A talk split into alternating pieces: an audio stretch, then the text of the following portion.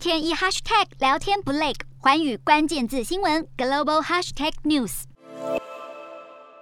俄罗斯总统普丁下令挥军乌克兰，造成当地居民流离失所，死伤惨重。美国政府经过评估后，正式认定俄国在乌克兰犯下战争罪。俄罗斯已经在这场战争中折损了十五名军事高级指挥官，这也是二次大战结束以来俄国最严重的高级指挥官阵亡记录。因此，俄罗斯内部似乎传出对普丁入侵行动不满的声音。该国国际特使丘贝斯宣布辞职，并与妻子住在土耳其，成为自入侵乌国以来俄罗斯请辞的最高层级官员。乌克兰当局预期，俄罗斯积极入侵的阶段会在四月底前结束，更宣称俄国已经折损四成攻击部队，淡化发动核战的可能性。但有专家持相反看法。指出，普丁还没有失去信心。虽然俄军损失日益增加，可能让他在国内面临压力，但到目前为止，俄国精英圈还没有出现重大分裂迹象。